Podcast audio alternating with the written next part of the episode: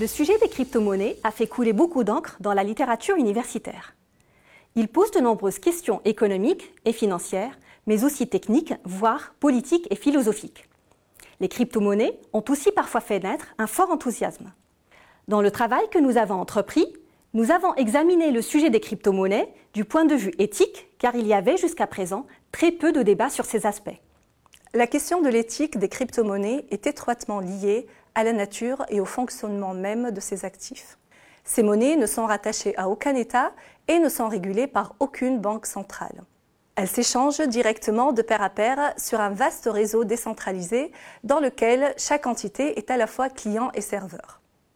Elles se basent sur la confiance de ses utilisateurs et pour certaines monnaies virtuelles sur la blockchain qui permet de tracer toutes les transactions. La nature même de ces monnaies attire, entre autres, des groupes d'individus qui cherchent à les utiliser de manière frauduleuse. Pour payer des biens et des services illicites, pour dissimuler un blanchiment d'argent ou même pour contourner l'imposition fiscale. Il y a selon nous un trilemme spécifique aux crypto-monnaies entre premièrement le potentiel d'utilisation illicite en raison de leur anonymat, deuxièmement le manque de surveillance réglementaire et troisièmement les lacunes d'infrastructures influencées par la croissance de la cybercriminalité.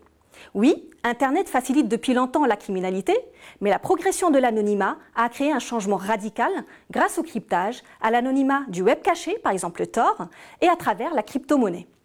Les activités illégales concernant le Bitcoin représentaient en 2019 environ 76 milliards de dollars, soit 46% des transactions Bitcoin. Nous avons identifié deux formes principales de cybercriminalité associées aux crypto-monnaies.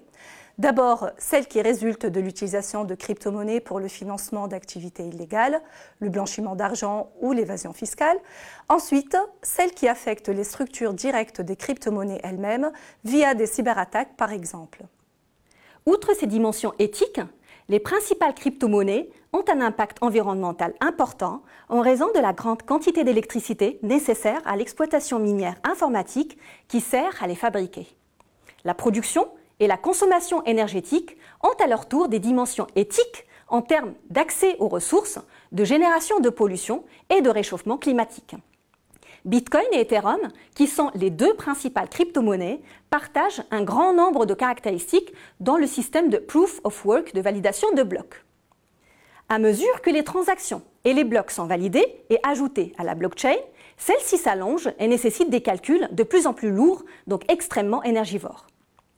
Un chiffre très parlant, en mai 2019, 1 kWh sur 400 produits dans le monde est utilisé pour l'exploitation de Bitcoin, l'équivalent de la consommation énergétique de la Colombie. Alors, faut-il intervenir sur le développement des crypto-monnaies pour les contrôler ou même les interdire? Il faut savoir que les crypto-monnaies présentent aussi des avantages et un potentiel théorique évident que nous reconnaissons dans nos travaux notamment en matière de lutte contre la pauvreté, de coûts de transaction, de crise de la dette ou d'hyperinflation. Par exemple, l'absence d'intermédiaires réduit sensiblement leurs coûts de transaction, facilitant ainsi les micro-paiements. Au final, on ne se positionne pas sur la question de l'interdiction ou du contrôle des crypto-monnaies, mais face à l'enthousiasme qu'elles ont généré et en ces temps de complexité et d'excès, nous espérons que notre travail contribuera à rester modéré et attentif à leur développement et à leur impact sur la société.